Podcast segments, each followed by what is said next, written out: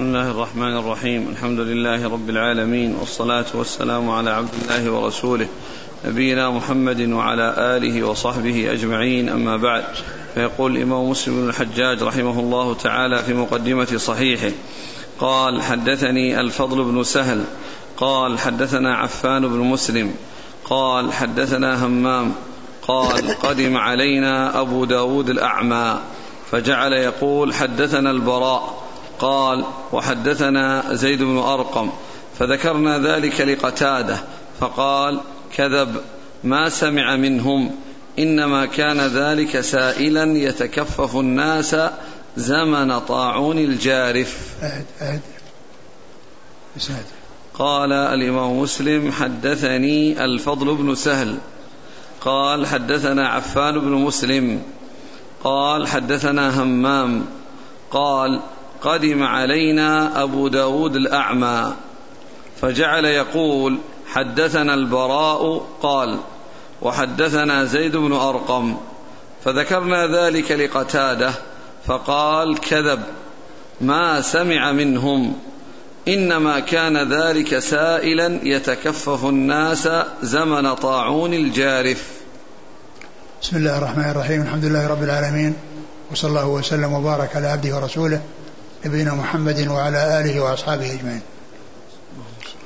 أما بعد فهذه الآثار من جملة الآثار التي أوردها مسلم رحمه الله في مقدمة صحيحه والتي فيها بيان كلام العلماء على أناس ضعفاء وكذابين ومتهمين وأن روايتهم لا يعول عليها ولا يلتفت إليها ومنها ومن هؤلاء ما جاء في هذا الأثر عن آه، رجل يقال له أبو داود الأعمى. أبو داود الأعمى وأنه قال إنه سمع البراء والبراء بن عازب و زيد بن أرقم. وزيد بن أرقم رضي الله تعالى عنهما فقال همام كذب. قال قتادة. قال قتادة ابن دعامة السدوسي كذب أنه لم يسمع منهما وإنما هذا كان معروف أنه كان رجلا أعمى يتكفف الناس يعني يسألهم بكفه ويطلب منهم يعني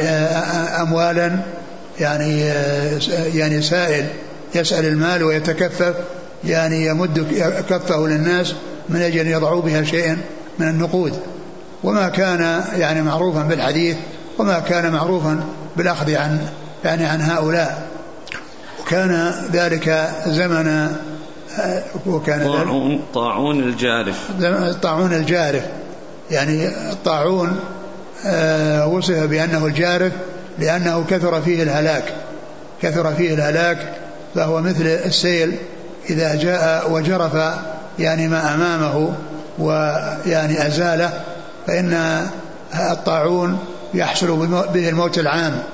وهذا يقال له الجارف لكثرة من هلك فيه يعني من كثرة في من هلك من الناس يعني بسببه وكان هذا يعني يشير إلى أنه في ذلك الوقت كان يتكفف الناس ويسألهم ويطلب منهم يعني أموالا آه، آه، بكفه وليس ممن أهل الرواية ولا ولم يروي عن هؤلاء يعني ولم يروي عن هؤلاء الذين هم من كبار الصحابة ومن متقدمي أصحاب الرسول. عليه الصلاة والسلام. نعم. قال حدثني الفضل بن سهل نعم. عن عفان بن مسلم نعم. عن همام بن يحيى. عن قتادة. بن دعامة السدوسي. قال وحدثني حسن بن علي الحلواني. قال حدثنا يزيد بن هارون. قال أخبرنا همام. قال دخل أبو داود الأعمى على قتادة. فلما قام قالوا إن هذا يزعم أنه لقي ثمانية عشر بدريا. فقال قتادة هذا كان سائلا قبل الجارف لا يعرض في شيء من هذا ولا يتكلم فيه. فوالله ما حدثنا الحسن عن بدري مشافهة ولا حدثنا سعيد بن المسيب عن بدري مشافهة إلا عن سعد بن مالك. يعني فهذا أثر آخر يعني في هذا الرجل الذي هو أبو داود الأعمى الذي كان يتكفف الناس يعني قبل زمن الجا الطاعون الجارف وأنه يعني قال قتادة أو قيل لقتادة إنه يقول أنه سمع ثمانية عشر بدريا فقال كذب يعني أنه لم يحصل شيء من ذلك فذكر وذكر أن أن الحسن قال فوالله ما حدثنا الحسن عن بدري مشافهة. قال والله ما حدثنا الحسن عن بدري مشافهة. وهو متقدم. وقد لقي الصحابة رضي الله عنهم. فكيف يكون هذا الذي بعده يزعم أنه رأى ثمانية عشر بدريا أو سمع من ثمانية عشر بدريا؟ وإنما هذا هو الكذب. وإنما هو هذا الكذب عليهم. فهو لم يسمعهم ولم يدركهم. وذكر أن الحسن لم يحدثهم عن واحد من أهل بدر وكذلك أيضا سعيد المسيب إلا سعد بن مالك وهو سعد بن أبي وقاص رضي الله عنه. لأن لأن سعيد المسيب سمع من هذا الرجل الذي هو من العشر المبشرين بالجنة وهو من أهل بدر. وإذا كان هذان آه، آه، الإمامان يعني لم يسمع من من يعني من من من البدريين فكيف يكون هذا الذي هو بعدهما إنما هذا هو الكذب وعدم الصدق في القول نعم قال وحدثني حسن بن علي الحلواني نعم. عن يزيد بن هارون نعم. عن همام عن قتادة نعم. قال حدثنا عثمان بن أبي شيبة قال حدثنا جرير عن رقبة أن أبا جعفر الهاشمي المدني كان يضع أحاديث كلام حق وليست من أحاديث النبي صلى الله عليه وسلم وكان يرويها عن النبي صلى الله عليه وسلم. ثم ذكر هذا الأثر عن عن عن عن رقبة بن مسقلة أن أبا جعفر المدائني كان يحدث بأحاديث يضعها على الرسول صلى الله عليه وسلم وهي كلام حق يعني كلام جميل حكم ومواعظ وعبر لكنها ليست من كلامه صلى الله عليه وسلم. فإن إضافة شيء إلى الرسول صلى الله عليه وسلم لم يقله فإن ذلك هو كذب عليه. ولو كان ذلك المعنى صحيحا ولو كان ذلك الذي حدث به معنى صحيح. لا يضاف إلى النبي صلى الله عليه وسلم إلا ما قاله وثبت عنه. أما أن يؤتى بكلام جميل وكلام حسن ويركب له إسناد ويركب له إسناد ويضاف إلى النبي صلى الله عليه وسلم فهذا يعني غير سائغ وهذا من الكذب عليه عليه الصلاة والسلام. وسبق أن, أن مر بنا أن من الناس يعني من يكذب على الرسول صلى الله عليه وسلم في الترغيب والترهيب ويقولون إنهم لا يكذبون عليه وإنما يكذبون له. لأن الرسول قال من كذب علي وقالوا هم يكذبون له ولا يكذبون عليه.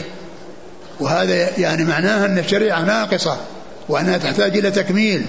يأتي به هؤلاء الوضاعون وهو كلام جميل يضيفونه إلى الرسول عليه الصلاة والسلام فإن ذلك حرام وغير سائغ.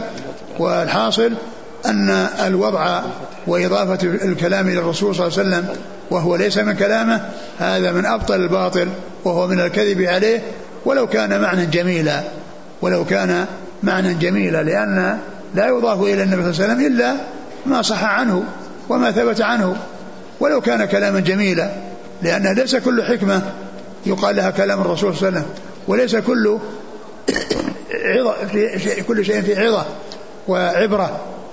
يكون من كلامه صلى الله عليه وسلم فإن الكلام الجميل يكون في كلام الرسول صلى الله عليه وسلم وفي كلام غيره.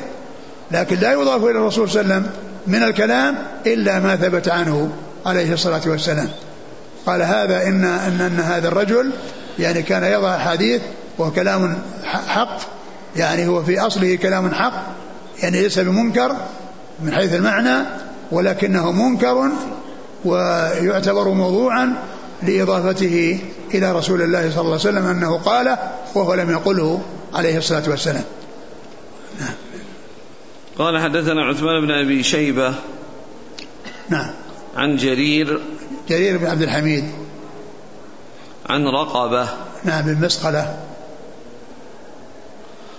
قال حدثنا الحسن الحلواني قال حدثنا نعيم بن حماد قال قال أبو إسحاق إبراهيم بن محمد بن سفيان وحدثنا محمد بن يحيى قال حدثنا نعيم بن حماد قال حدثنا أبو داود الطيالسي عن شعبة عن يونس بن عبيد قال كان عمرو بن عبيد يكذب في الحديث. ثم ذكر هذا الأثر عن يونس بن عبيد أن عمرو بن عبيد كان يكذب بالحديث. كان يكذب بالحديث وعمرو بن عبيد هو من المعتزلة. يعني من من من المعتزلة. وكان يكذب في الحديث كما جاء ذلك عن عدد من من العلماء ومنهم يونس بن عبيد هنا. نعم. قال حدثنا الحسن الحلواني. نعم. قال حدثنا نعيم بن حماد. نعم. قال أبو إسحاق إبراهيم بن محمد بن سفيان وحدثنا محمد بن يحيى. ثم ذكر هذا الإسناد الذي لتلميذ مسلم الذي الذي هو راوي الصحيح عنه. فإنه ذكر يعني هنا هذه الزيادة يعني آه، من آه، من آه، أبو أبو إسحاق يعني الذي هو تلميذ مسلم الذي روى عنه الصحيح وأتى بهذه بهذا الإسناد الذي يلتقي معه في شيخه مع مسلم في شيخه نعيم يلتقي في في نعيم بن حماد من هو شيخه؟ شيخ وشيخه شيخ وشيخه الأول قال حدثنا الحسن الحلواني. نعم الحسن الحلواني شيخه وشيخ شيخه نعيم بن حماد. وأبو إسحاق هذا الذي هو تلميذه وراوي الصحيح عنه يعني أتى بهذه الإضافة التي يرويها يعني هو نفسه عن يحيى. عن محمد بن يحيى. محمد بن يحيى عن نعيم بن حماد. يعني معناه أنه التقى مع مسلم في نعيم بن حماد فكان ساواه من ناحية العدد ولكنه نازل عنه يعني فكان يعني في علو بالنسبة لهذا التلميذ لأن لأن بينه وبين شيخ شيخه يعني آه، واسطة ومسلم بينه وبين شيخه واسطة. نعم. عن, عن نعيم بن حماد عن أبي داود الطيالسي نعم. عن شعبة نعم. عن يونس بن عبيد. يونس بن عبيد نعم. قال حدثني عمرو بن علي أبو حفص. قال سمعت معاذ بن معاذ يقول قلت لعوف بن أبي جميلة إن عمرو بن عبيد قال حدثنا أن عمرو بن عبيد حدثنا عن الحسن. أن رسول الله صلى الله عليه وسلم قال من حمل علينا السلاح فليس منا. قال كذب والله عمرو ولكنه أراد أن يحوزها إلى قوله الخبيث. ثم ذكر يعني هذا الأثر عن عن عن من هو عوف بن أبي جميلة. عوف بن أبي جميلة. عوف بن أبي جميلة قال يقول معاذ بن معاذ قلت لعوف بن جميلة إن عمرو بن عبيد حدثنا عن الحسن أن الرسول صلى الله عليه وسلم قال من حمل عليه السلاح فليس منا. قال كذب والله عمرو. نعم. ولكنه أراد أن يحوزها إلى قوله الخبيث. يعني عوف بن أبي جميلة يقول إن أن عمرو بن عبيد الذي آه، أضاف أو نقل عن الحسن أنه أن النبي عن الحديث عن النبي صلى الله عليه وسلم أنه قال من حمل عليه السلاح من ليس منا. قال إنه لم يروي لم يروي عن الحسن وكذب وإنما يريد أن يجر يعني أو أو يأتي بهذا على رأيه الخبيث الذي هو أنهم يعني يرون أن من ارتكب الكبيرة فإنه يكون في النار وأنه يكون مخلدا فيها. فأراد أن يعني أضاف هذا إلى إلى إلى إلى هذا إلى الحسن من أجل أنه يجر هذا الكلام أو يحوز إلى رأيه الخبيث الذي هو أن من آه، ارتكى كبيرة فإنه يكون خرج من الإيمان ولم يدخل في الكفر ولكنه مخلد في النار. وهذا هو الفرق بين الخوارج والمعتزلة. يتفقون على أن مرتكب الكبيرة خالد مخلد في النار والخوارج يكفرونه وأما المعتزلة فإنهم يقولون خرج من الإيمان ولم يدخل في الكفر فهو في منزلة بين منزلتين ولكنهم متفقون يعني في النهاية على أنه يدخل النار وأنه يخلد فيها أبد الآباد. وهذا الحديث صحيح ثابت عن رسول الله صلى الله عليه وسلم لكنه يعني يعني ذكر يعني هذا المعتزلي وإضافته إلى الحسن أن هذا يعني هو غير صحيح ولكن الحديث ثابت عن رسول الله صلى الله عليه وسلم ومعناه عند أهل السنة أن مرتكب الكبيرة أنه تحت مشيئة الله إن شاء عفى عنه ولم يعذبه وإن شاء عذبه ولكنه إذا عذبه لا يخلده في النار وإنما يخرجه منها ويدخل الجنة ولا يبقى في النار أبد الآباد إلا الكفار الذين هم أهلها. قال حدثني عمرو بن علي أبو حفص. هذا هو الفلاس. عن معاذ بن معاذ عن عوف بن أبي جميلة. هو الأعرابي. قال وحدثنا عبيد الله بن عمر القواريري قال حدثنا حماد بن زيد قال كان رجل قد لزم أيوب وسمع منه ففقده أيوب فقالوا يا أبا بكر إنه قد لزم عمرو بن عبيد قال حماد فبينا أنا يوما مع أيوب وقد بكرنا إلى السوق فاستقبله الرجل فسلم عليه أيوب وسأله ثم قال له أيوب بلغني أنك لزمت ذاك الرجل. قال حماد سماه يعني عمرا. قال نعم يا أبا بكر إنه يجيئنا بأشياء غرائب. قال يقول له أيوب إنما نفر أو نفرق من تلك الغرائب. ثم ذكر هذا الأثر عن عن حماد بن زيد. نعم. نعم. قال, قال كان رجل قد لزم أيوب. قال كان رجل قد لزم أيوب السختياني وأنه فقده وقيل له إنه يعني لزم أو صار يعني إلى عمرو بن عبيد المعتزلي فقال ذهبت أنا وإياه للسوق فلقينا هذا الرجل فقال أيوب بلغني أنك لزمت ذلك الرجل فقال إنما يعني نسمع منه الغرائب. يعني معناه أنه يأتي بأشياء غريبة. فقال إنما نفر أو نفرق من تلك الغرائب. يعني الأشياء التي يأتي بها مثل هؤلاء الذين يضيفون إلى النبي صلى الله عليه وسلم أحاديث يعني غريبة ويعني فيها فيها غرابة فهم يفرون منها يعني يهربون منها ولا يعني يسمعون لها ولا يتلقونها أو كذلك نفرق. يعني نخاف يعني من هذه الغرائب.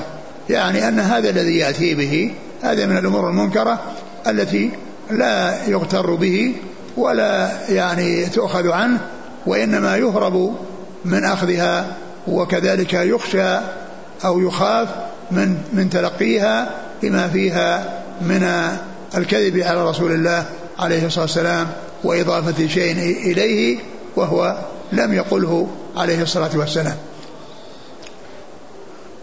وعمرو بن عبيد هذا المعتزلي قيل إنه كان يعني فصيحا يعني في اللغة وكان يعني شاعرا ويعني قيل إنه آه، آه، إنه أنشأ كلمة أو أنشأ قصيدة وكان عنده آه، عدم النطق بالراء فأنشأ قصيدة أو كلمة خالية من حرف الراء يعني لبلاغته والتصرف في الكلام. يعني أتى بكلام إما شعر وإما نثر ولم يكن فيه راء. يعني بحيث أنه يعني ينطق بها وهو لا يستطيع النطق بها. هذا من قوة بلاغته وبيانه. نعم. قال حدثنا عبيد الله بن عمر القواريري نعم. عن حماد بن زيد نعم. عن أيوب. بن أبي تميم بن أبي تميم السقطياني. قال وحدثني حجاج بن الشاعر قال حدثنا سليمان بن حرب قال حدثنا ابن زيد يعني حمادا. قال قيل لأيوب إن عمرو بن عبيد روى عن الحسن قال لا يجلد السكران من النبيذ. فقال كذب. أنا سمعت الحسن يقول يجلد السكران من النبيذ. ثم ذكر هذا الكلام الذي يعني نسب إلى عمرو بن عبيد وأنه, وأنه نقل عن الحسن أنه لا يوجد السكران من النبيذ وقال كذب أنا سمعته يقول يجلد من النبي يعني أنه نقل عنه شيء خلاف ما نقله عنه الثقات. يعني وكذب عليه وأضاف إليه شيئا لم يقله. والنبيذ هو الذي ينبذ ويعني ويعني يصل إلى حد الإسكار فإنه يعني يحرم شربه ولو كان قليلا لأن ما أسكر كثيره فقليله حرام. فقال إنه يجلد السكران من النبيذ والنبيذ هو ما ينتبذ.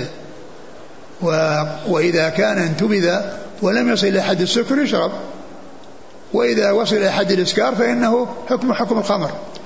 وإذا كان بلغ حد الإسكار فلا يجوز شرب القليل منه لأن ما أسكر كثيره فقليله حرام لا يجوز تعاطيه ولا يجوز ولا يجوز آه، شربه. إذا هذا والنبي جاء عن النبي عليه الصلاة والسلام أنه كان آه، حرم الانتباه في أوعية غليظة سميكة مثل الحنتم والدبة وكذلك النخل. يعني جذوع النخل يعني التي تكون يعني صلبة ويعني يحصل إسكار ولكن ما يظهر على ظاهرها. فالنبي صلى الله عليه وسلم نهى عن ذلك في أول أمر ولكنه بعد ذلك أباح وقال كنت نهيتكم عن الانتباه في أوعية فانتبذوا في كل وعاء ولا تشربوا مسكرا.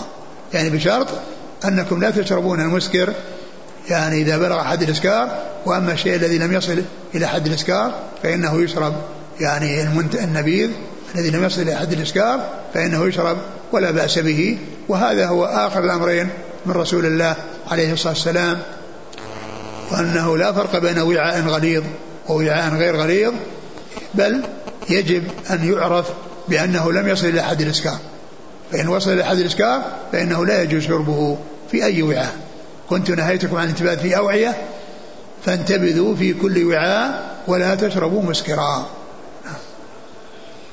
قال حدثني حجاج بن الشاعر عن سليمان بن حرب نعم. عن ابن زيد يعني حمادا نعم. عن أيوب نعم. قال وحدثني حجاج قال حدثنا سليمان بن حرب قال سمعت سلام بن أبي مطيع يقول بلغ أيوب أني آتي عمرا فأقبل علي يوما فقال أرأيت رجلا لا تأمنه على دينه كيف تأمنه على الحديث؟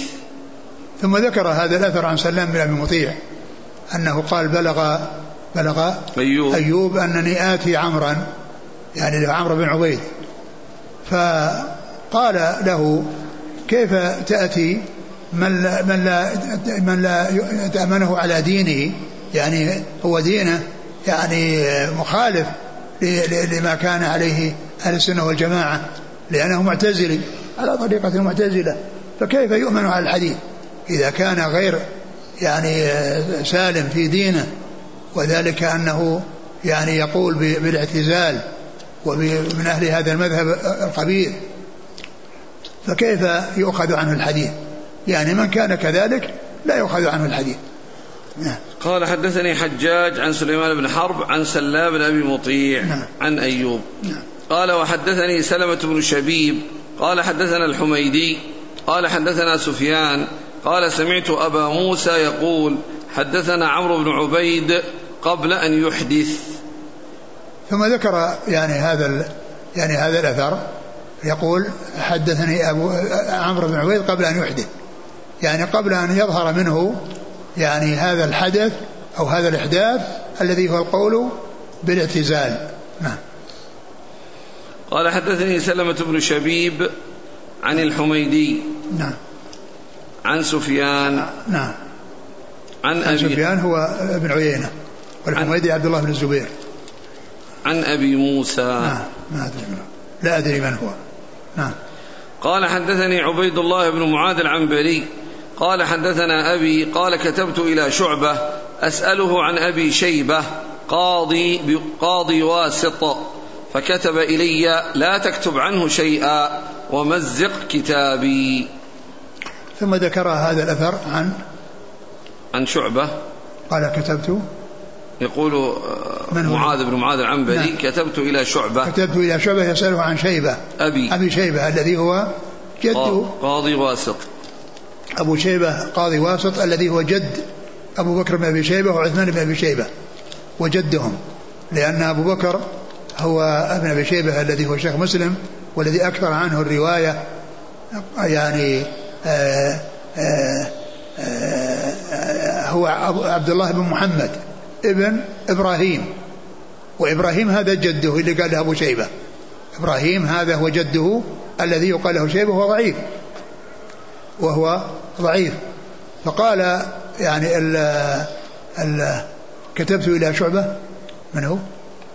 معاذ بن معاذ معاذ بن معاذ. كتبت إلى شعبة أسأله عن أبي, أبي, أبي شيبة. فكتب إلي لا تأخذ عن الحديث. لا تكتب عنه شيئا. لا تكتب عن شيء ومزق كتابي.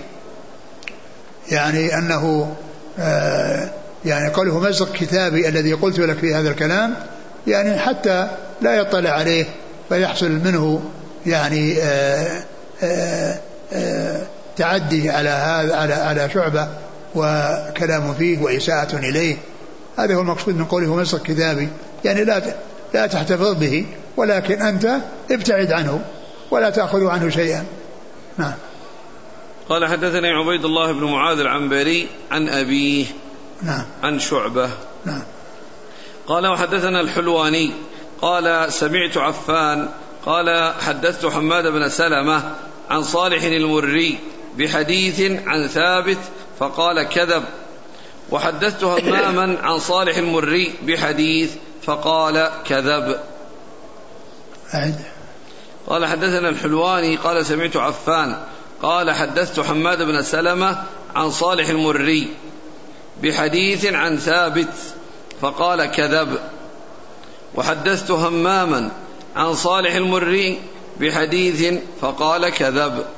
يعني هذا صالح المري هو من من من الزهاد والكذب يعني يجري على ألسنة من لم يكن من أهل الحديث ومن لم يكن معروفا بالحديث وإنما كان من أهل الصلاح والاستقامة والعبادة ولكنه لا يعرف عن الحديث شيئا ولا يدري الحديث ويحدث بكل ما سمع. وقد مر أن أن أن أن, أن أحد العلماء قال إن بالمدينة مئة رجل مأمون لا يؤخذ عنه الحديث. يعني فهو صالح في في دينه ولكنه ليس من أهل الحديث بمعنى أنه يعني يأخذ عن كل أحد ويحدث بكل ما سمع فيحصل في ذلك الكذب الذي هو غير مقصود.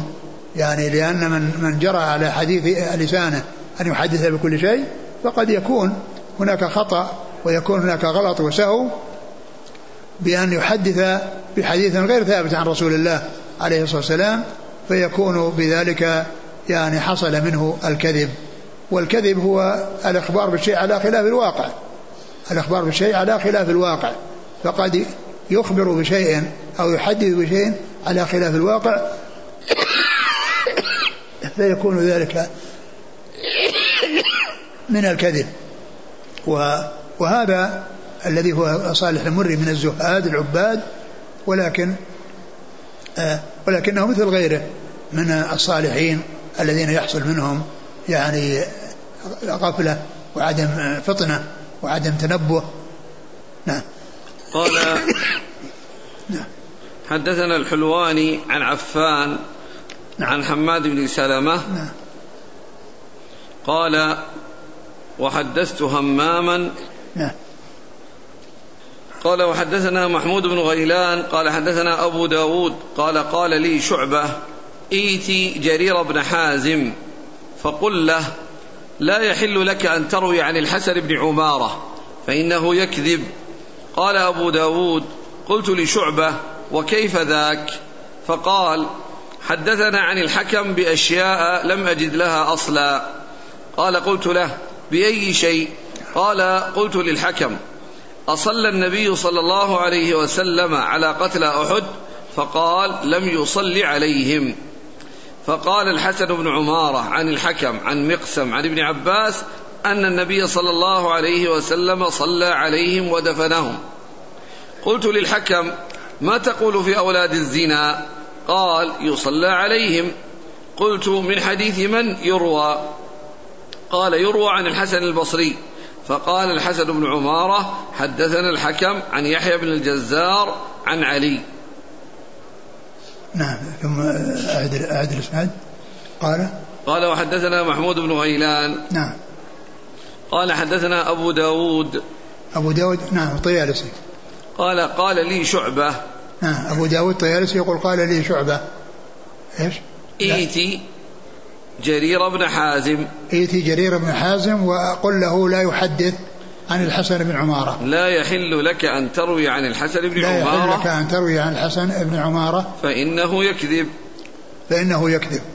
يعني آه يعني ال آه يعني أرسل آه هذا الرسول إلى إلى جرير بن حازم. إلى جرير بن حازم أنه لا يحل له أن يروي عن الحسن بن عمارة لأنه يكذب. ثم ذكر يعني شيء يدل على كذبه. قال قال أبو داود قلت لشعبة وكيف ذاك؟ وكيف ذاك؟ يعني أنه يكذب. نعم. فقال حدثنا عن الحكم بأشياء لم أجد لها أصلا. يعني هذا هو الدليل على أنه حدثنا عن الحكم بأشياء لم نجد لها لا نجد لها أصلا. ثم ذكر يعني مثالا لذلك. فقال قال قلت له بأي شيء؟ قال قلت للحكم أصلى النبي صلى الله عليه وسلم على قتل أحد؟ فقال لم يصل عليهم. فقال الحسن بن عمارة عن الحكم عن مقسم عن ابن عباس أن النبي صلى الله عليه وسلم صلى عليهم ودفنهم. يعني هذا يعني الحكم هو نفسه يعني قيل يعني أخبر بأنه لم يصلي عليهم وثم ذكر أن الحسن بن عمارة روى عن الحكم بإسناده إلى ابن عباس أن النبي صلى الله عليه وسلم صلى عليهم ودفنهم.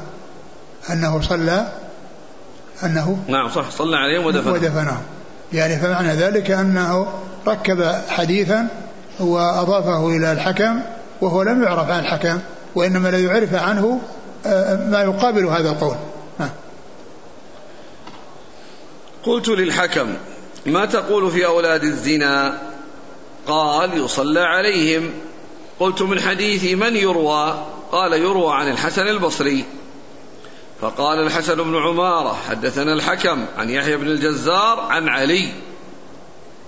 يعني في يعني لما يعني ذكر في الأول أنه قال يصلى عليهم وقال إنه يرويه عن الحسن اللي هو الحكم بن عتيبة فقال الذي هو الحسن بن عمارة يعني عن الحكم عن يحيى بن الجزار. عن يحيى بن الجزار. عن علي. عن علي. يعني أنه يعني أن هذا الذي أضافه الحسن بأنه يصلى عليهم يعني ركب فيه إسنادا وأضاف وبين يعني فيه آه يعني آه يعني يعني غير ما قاله الحسن. لا الحسن انتهى إلى الحكم انتهى إلى الحسن.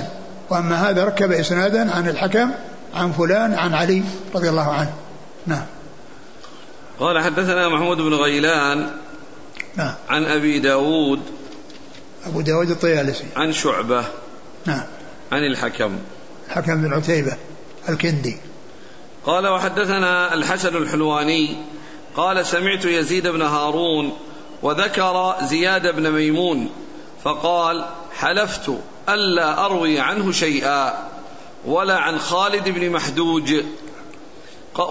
وقال لقيت زياد بن ميمون فسألته عن حديث فحدثني به عن بكر المزني ثم عدت إليه فحدثني به عن مورق ثم عدت إليه فحدثني به عن الحسن. وكان ينسبهما إلى الكذب قال الحلواني سمعت عبد الصمد وذكرت عنده زياد بن ميمون فنسبه إلى الكذب.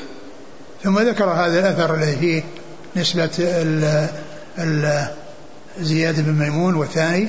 خالد بن محدوج خالد بن محدوج آه وأنهما يعني كذابان وذكر إيش الأثر أولا سمعت يزيد بن هارون وذكر زياد بن ميمون فقال حلفت ألا أروي عنه شيئا. يعني لما ذكر زياد بن ميمون حلف أنه لا يروي عن شيء وهذا من أجل النصح والبيان للناس وأن مثل هذا يعني مثل هذا الأسلوب الذي فيه الحلف على أن لا يروي شيئا عنه أنه تركه وأنه لا تحل الرواية عنه وهذا من النصح من يعني منه يعني للأمة وبيان أن مثل هؤلاء يعني لا تجوز الرواية عنهم ولهذا أقسم وحلف ألا يروي عن زياد بن ميمون. ولا عن خالد بن محدوج نعم.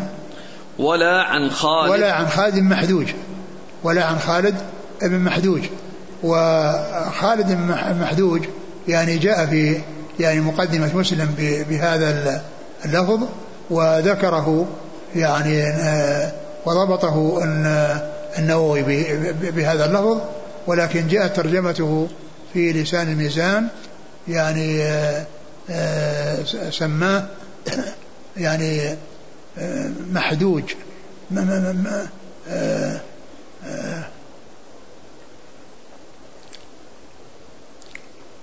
آخر حاء وليس جيم آخر حاء وليس جيم مجدوح أو يعني مفلوح.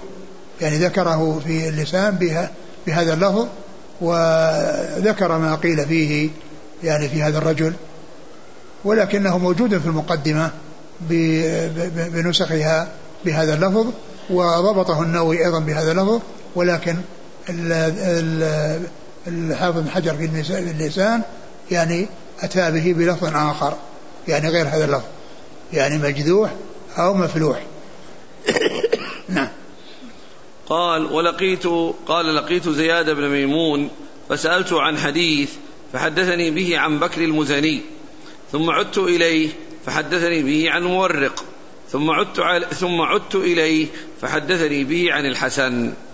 يعني وهذا يعني من أمثلة ذلك أنه يعني جاء إليه وحدثه بحديث يعني عن بكر بن عبد الله المزني ثم عن مورق العجلي ثم عن الحسن. عن ثم عن الحسن. ثم عن الحسن ومعنى ذلك أن هذا الحديث أضافه إليهم جميعا في ويحدث به يعني فكأنه يعني نسي. فكأنه نسي وأنه يحدث بالشيء الذي لا يضبطه. نعم. قال وكان ينسبهما إلى الكذب. وكان ينسبهما إلى الكذب. يعني يزيد بن هارون ينسب زياد آه بن ميمون ميمون و خالد وخالد بن محدوج محدوج ينسبهما إلى الكذب. يعني الذي يقول آه اللي هو شيخ مسلم من هو؟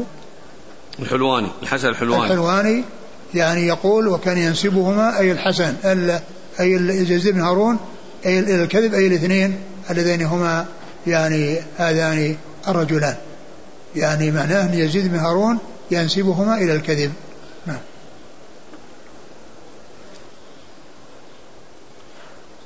في اللسان كأنها يعني وردت كذا وكذا. خالد بن محدوج ويقال مقدوح. إيش؟ قال خالد بن محدوج ويقال مقدوح. مقدوح؟ نعم. باللسان؟ حسب الطبعات. ها. نعم.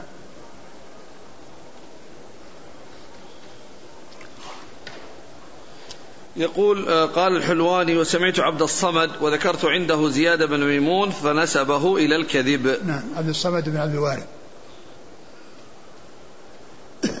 قال وحدثنا محمود بن غيلان. قال قلت لأبي داود الطيالسي قد أكثرت عن عباد بن منصور فما لك لم تسمع منه حديث العطارة. الذي روى لنا النضر بن شميل. قال لي اسكت فأنا لقيت زياد بن ميمون وعبد الرحمن بن مهدي فسألناه فقلنا له هذه الأحاديث التي ترويها عن أنس فقال أرأيتما رجلا يذنب فيتوب؟ أليس يتوب الله عليه؟ قال قلنا نعم. قال ما سمعت من أنس من ذا قليلا ولا كثيرا. إن كان لا يعلم الناس فأنتما لا تعلمان أني لم ألق أنسا. قال أبو داود فبلغنا بعد أنه يروي فأتيناه أنا وعبد الرحمن فقال أتوب ثم كان بعد يحدث فتركناه والله تعالى أعلم وصلى الله وسلم وبارك على عبده ورسوله نبينا محمد وعلى آله وأصحابه أجمعين. جزاكم الله خيرا وبارك الله فيكم ألهمكم الله الصواب وفقكم للحق شافاكم الله وعافاكم ونفعنا الله ما سمعنا. غفر الله لنا ولكم وللمسلمين أجمعين. آمين. آمين. أبو موسى يا شيخنا. من هو؟ في الكنى في التقريب أحال قال أبو موسى عن عمرو بن عبيد هو إسرائيل بن موسى. ثم ترجم الإسرائيل في حرف الهمزة إسرائيل ابن موسى. أبو موسى البصري نزيل الهند ثقة من السادسة. أخرج له البخاري وأبو داود والترمذي والنسائي. من السادسة؟ من السادسة؟ وهذا الإسناد اللي فيه أبو موسى؟ الإسناد الذي معنا؟ الذي انتهى إلى أبي موسى. إيش الإسناد؟ يقول حدثني سلمة بن شبيب قال حدثنا الحميدي قال حدثنا سفيان قال سمعت أبا موسى. أي نعم يصير من السادسة يصير هذا. يمكن أن يكون هذا هو. شوف اضبطوها إيش قال؟ فتح الميم. مسقلة رقبة بن مسقلة ويقال بالصاد. مسقلة. بالفتح؟ نعم. نعم. إيش؟ بعد؟ جيب آل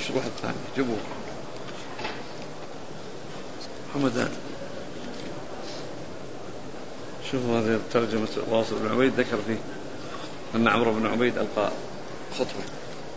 ترجمة واصل بن عبيد. عرض بس يقول واصل. لا ترجمة واصل بن عبيد.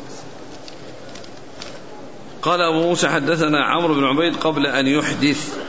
قال النووي أي قبل أن يصير مبتدعا قدريا. نعم. فهل القدري هو نفسه المعتزلي؟ المعتزلة هم هم القدرية. أقول هم القدرية. المعتزلة يعني هم الذين يقولون الإنسان يخلق فعله. يقول كيف نفرق بين كلمة يكذب بمعنى لا يقصد الكذب؟ وبين كلمة كذب وهي بمعنى الذي يتعمد الكذب. يعني هو الكذب قد يضاف إلى شخص ويراد به نفس الكذب وأنه يعني كذاب وضاع وقد يكون يعني يراد به أنه يجري الكذب على لسانه مثل ما قال مسلم. يعني وذلك في آه، الناس الذين هم من أهل الصلاح ولكنهم ليسوا من أهل الذكاء والفطنة والخبرة. يعني بالحديث فإن الكذب يعني يضيفونه إلى من يكون وضاعا وقد يضيفونه إلى من يكون آه، ما عنده يعني آه، فطنة ولا عنده تمييز ومثل مثل ما ذكر عن صالح المري وغيره من أهل الصلاح. يعني أنهم لا يتعمدون الكذب ولكنه يجري الكذب عليه على ألسنتهم من غير أن يقصدوه وذلك لكونهم يحدثون بكل بكل شيء يعني يسمعونه فلا يسلمون من الكذب. فإذا هناك كذب يضاف إلى وضاع ويعرف أنه متهم بالحديث ويضاف إلى شخص غير متهم لكنه من أهل الصلاح ويضاف إليه الكذب على اعتبار أنه يجري على على لسانه دون دون أن يقصده ودون أن يريده. آه، صالح المري هذا أنه يقول وكان صالح رحمه الله حسن الصوت بالقرآن وقد مات بعض من سمع قراءته. يعني معناه أنها يعني حصل لهم عند قراءته يعني آه، آه، يعني موت مثل ما ذكروا في ترجمة مثل ترجمة رجل من التابعين أظنه زرارة بن أوفى نعم زرارة بن أوفى كان يصلي بالناس فلما جاء فإذا نقر في الناقور يعني شهق وسقط مغشيا عليه ومات. يعني فهذا من جنس يعني هذا الذي حصل له. يعني هذا الشيء عند سماع القرآن يعني هذا إمام يصلي بالناس ولما جاء عند هذه الآية لزرارة بن أوفى من التابعين نعم أحد الإخوة يفيد أن صاحب القصة والفصاحة هو واصل ابن عطاء ما هو بعمر بن عويل؟ لا وين وين وجدت هذا؟ وين الترجمة؟ عطاء واحد اللي فيه الراء؟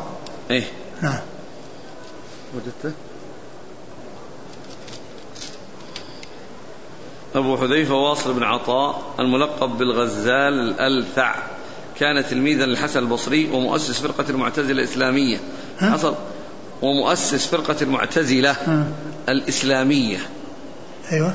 حصل الخلاف بينه وبين الحسن في حكم مرتكب الكبيرة فاعتزل حلقة الحسن. فقال الحسن اعتزلنا واصل فتسمت فرقته بالمعتزلة. وانضم إليه عمرو بن عبيد. كانت زوجته هي أخت عمرو بن عبيد. توفي ألف توفي 131 في المدينة. كان واصل بن عطاء على ما وهبه الله من فطانة وفصاحة وحسن تصرف في القول. كان صاحب عاهة في نطق حرف الراء. وكان واصل يحسن التأتي لهذا العيب المحرج في النطق. وكان وكان واصل. يحسن التأتي. لهذا العيب يحسن. التأتي. آه. لهذا العيب المحرج في النطق. فيجانب لفظ الراء إلى ما سواه من الحروف. فيجعل البر قمحا. آه. والفراش مضجعا. آه. والمطر غيثا. والحفر نبشا. والحفر. ها؟ والحفر. أي. أي نعم. وقد سجل لنا العلماء خطبة كاملة لواصل بن عطاء تجنب فيها حرف الراء. نعم. هذا أقول هذا يدل على الفصاحة والبلاغة. إذا هذا أنا معلومات معلوم المعلومة التي عندي قديمة اللي هي عن عمرو بن عبيد. والآن أصحح هذه المعلومة. وأنه واصل بن عطاء وليس عمرو بن عبيد. يعني أخت عمرو بن عبيد هي التي مع واصل؟ أخته؟ أي أخته؟ أخته نعم. نعم يقول يونس بن عبيد هل هو أخ لعمرو بن عبيد؟ لا. ما لا لا أدري لكن أقول لا أدري يونس بن عبيد هذا ثقة من كبار الثقات. وشوف ترجمة هذا. يمكن يذكرون جده. يذكرون الجد بترجمته. يونس بن عبيد العبدي. ها؟ يونس اللي يروي عن الحسن البصري. أيوه. يروي هو ثقة أخرج أصحاب الكتب. أي نعم يونس بن عبيد العبدي. اي لكن ما ما نسب ما ذكر جده. يونس بن عبيد بن دينار العبدي. آه. أبو عبيد البصري. ثقة ثبت فاضل ورع. طيب وذاك اللي هو عمرو بن عبيد؟ له ترجمة هنا. ها؟ له ترجمة في التقريب. ما أدري. في غير التقريب إذا كان هذا إلا موجود. موجود في التقريب. عمرو بن عبيد بن باب. بموحدتين التميمي مولاهم أبو عثمان البصري المعتزلي. المشهور كان داعية إلى بدعته. اتهمه جماعة مع أنه كان عابدا. من السابعة مات سنة 43 أو قبلها. إيه. يعني هذا من باب وذاك ابن دينار. أقول الثقة ابن دينار وهذا ابن باب.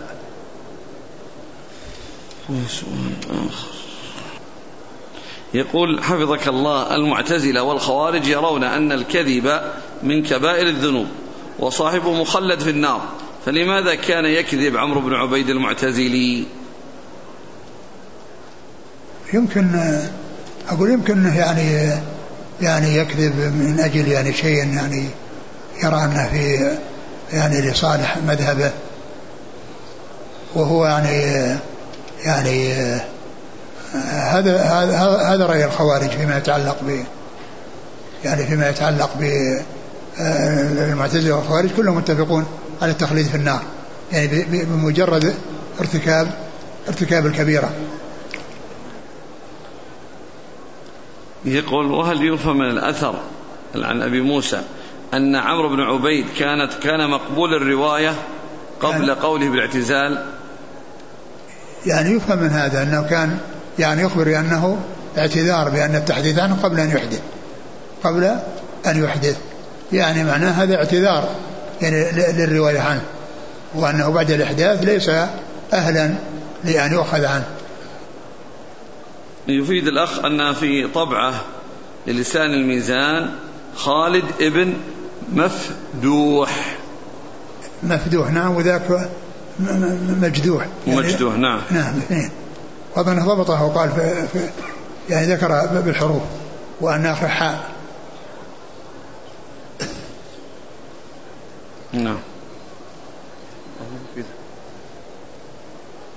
يقول يوجد في السوق شراب شعير بغير كحول لكن قارورته تشبه قارورة الخمر.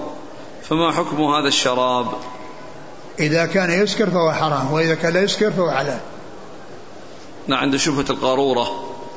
على كل أنا, أنا لا أدري لا أعرف يعني. ولكن القاعدة التي دلت عليها الأحاديث أن المسكر يعني من من النبيذ يعني يكون حراما وغير المسكر يعني هو حلال. أنا لا أدري هل هذا يسكر أو لا يسكر. فإن كان يسكر فهو حرام وإن كان لا يسكر فهو حلال. يقول ما توجيهكم لطالب علم يريد أن يذهب إلى بلاد الكفار لأجل العمل? طالب العلم عليه أن يبقى في طلب العلم وأن يشتغل في طلب العلم وألا يعني يتركه من أجل أن يذهب لتحصيل العمل في بلاد الكفار وإنما يجمع بين التعلم وبين العمل في بلاد المسلمين.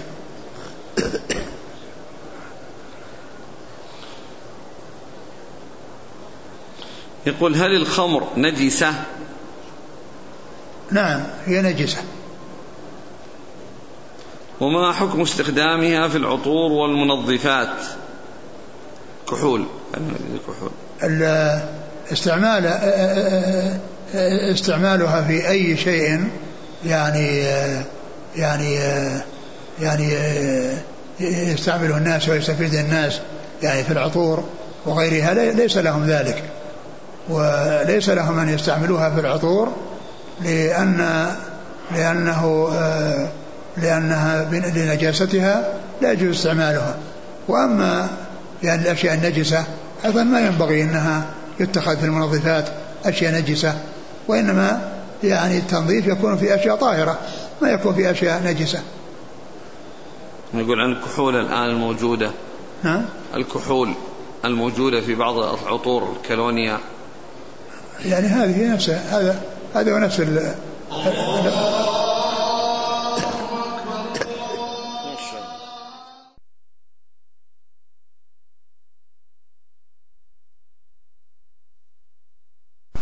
النجاسة لا تزال بالنجاسة. وأما استعمال الطيب الذي فيه الكحول الذي هو يعني يعني يكون فيه فيه الإسكار فإن فإن ذلك غير سائغ ويعني وأقل أحواله إذا لم يقل بحرمته أن يكون من قبيل دع ما يريبك إلى ما لا يريبك. هذا يفيد عن والطيب الطيب بحمد الله كثير. فيستعمل الطيب الذي لا إشكال فيه ويترك الطيب الذي هو إما حرام أو من المتشابهات. هذا ينقل عن وفيات الأعيان في المجلد نعم. السادس. نعم. وفيات الأعيان إيه. المجلد السادس صفحة نعم. تسعة. قال واصل بن عطاء المعتزلي هو الذي كان يلثغ في الراء ويضرب به المثل في إسقاطه من كلامه. وقد قيل في ذلك أبيات من الشعر. منها أجعلت وصلي الراء لم تنطق به. أجعلت؟ وصلي. أجعلت وصلي الراء. وصلي. وصلي. أجعلت وصلي الراء لم تنطق به. وقطعتني حتى كأنك واصل. ها. بس. واصل هذا. يعني وصل وواصل. هذا جناس. لا بعض العلماء يقولون إن حرف الراء يعني هذا هو الحرف الذي يسهل استعماله في الشعر ولهذا يعني بعض العلماء الذين يعني يعني يرد على واحد في قصيدة الرائية يعني يأتي بكلام يعني يبين أن حرف الراء أنه ليس من الحروف التي يعني قافيتها فيها صعوبة وأنه ليس كل أحد يأتي بل كل يستطيع أن يأتي قصيدة بحرف الراء ها؟ نعم يقول الشاعر تخير حرف الراء عجزا تخير حرف الراء عجزا وكذا أن حرف الراء عيرأ للشعر تخير حرف الراء عجزا. وإيش؟ كذا وآخره. وإن وإنما حرف الراء حير أهل الشعر يعني كل يركبه. يعني حرف الراء هذا. تحير خير حرف الراء عجزا. كذا. كلها ولم أو ولم يدري أن حرف الراء عراء للشعر.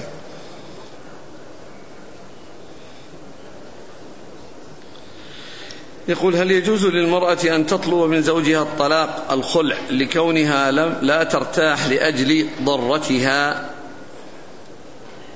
والله إذا كان إذا كان مجرد هذا عدم الارتياح الضرائر يعني يعني كثير منها لا يرتاح. يعني وإنما تصبر ولا ولا تطلب ولا تطلب ذلك إلا إذا حصل منه إساءة تستدعي أنها تطلب. أما إذا كان يعني عادل بينها وبين ضرتها فليس لها ذلك. وإنما إذا وجد شيء يقتضي ذلك يعني لا يصبر عليه هذا هو الذي يمكن.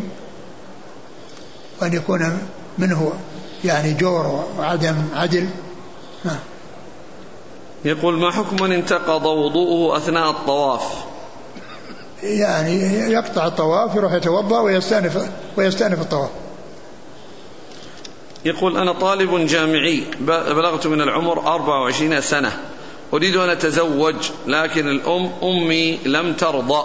تقول حتى تتخرج من الجامعة. وأنا الآن في المستوى الثاني علما بأن الأب وسائر الأسرة قد رضوا بالزواج. فهل علي إثم إذا تزوجت بغير إذن أمي؟ أو ترون أنني أؤخر الزواج حتى أتخرج لا لا تؤخر الزواج أبدا. تزوج ولكن احرص على إرضاء أمك احرص على إرضاء أمك وتبين لها أن أن العفاف وكون الإنسان يعني يعف نفسه هذا أمر مطلوب.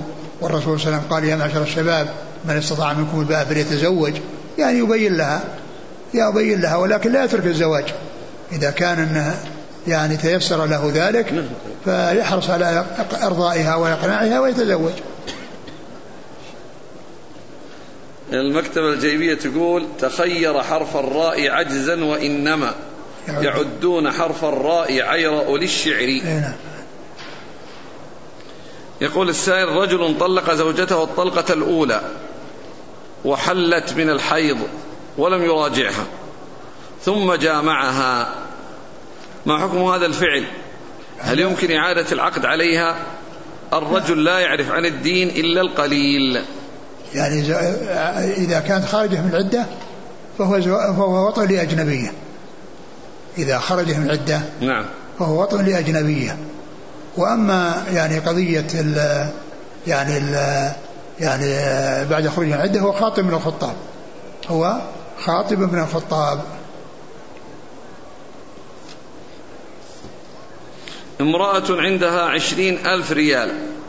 منذ واحد وعشرين سنة لم تزكي. الآن عليها الزكاة لمدة عشرين سنة. كيف تخرج الزكاة؟ علما أنها إذا زكت عن السنة سينقص المال عن العشرين. فكيف تزكي عن تعمل يعمل عملية حسابية. أنه يعني السنة الأولى رأس المال كذا ثم السنة الثانية رأس المال كذا ثم الثالثة رأس المال كذا. ويخرج من كل يعني في كل سنة يعني ربع العشر. ربع العشر ويعني وتخرج الزكاة. يعني ليس كل يعني كل سنة عشرين سنة ألف لا عشرين ألف في السنة الأولى. في السنة الثانية يسقط منها مقدار الزكاة. السنة الثالثة يسقط منها مقدار زكاتين. يعني سنة المبلغ الأعلى والذي دونه وهكذا حتى تنتهي إلى عشرين. وتخرج الزكاة. يقول أخ يدرس إحدى العلوم الدنيوية في إحدى الجامعات في دولة من دول الكفر. إيش إيش؟ أخ يدرس إحدى العلوم الدنيوية نعم. في إحدى الجامعات في الدولة من دول الكفر. أيوة. يقول فيها اختلاط. بقي له سنة على التخرج. آه، يريد أن يترك الدراسة ووالداه يمنعانه. فماذا يفعل؟ الاختلاط لا, لا يبقى فيه. ولكن إذا أمكنه أنه يحصل يعني الاختبار عن طريق الانتساب أو عن طريق التعليم عن بعد ثم يختبر فيعني بذلك يعني يحصل ما يريد ويسلم من المحذور. هل ورد حديث في النهي عن السفر يوم الجمعة؟ ما أذكر لا أدري. رجل يأخذ ولده من المدرسة وقت صلاة الظهر ليصلي مع الجماعة وهو ابن تسع سنين. يقول هذا الأب المدرسة لا يصلون جماعة فأنا إذا أحتاج إلى أن أخذ الابن إلى المسجد. هل له ذلك؟ يعني إذا كان يعني إذا كان المدرسة يعني يصلون جماعة في المدرسة يترك ولده معهم. وإذا كان أنه يعني ليس لا يصلون جماعة و آه، فإذا أخذه لا شك أن هذا أن هذا عمل طيب. لكن كما هو معلوم وقت يعني وقت الصلاة يعني لا يزال باقي. فإذا كان سيحصل يعني منهم أو من عدد منهم أنهم يصلون جماعة فيبقيه إذا كان فيه شيء من الدرس. جزاكم الله خيرا. سبحانك الله وبحمدك أشهد أن لا أنت أستغفرك وأتوب إليك.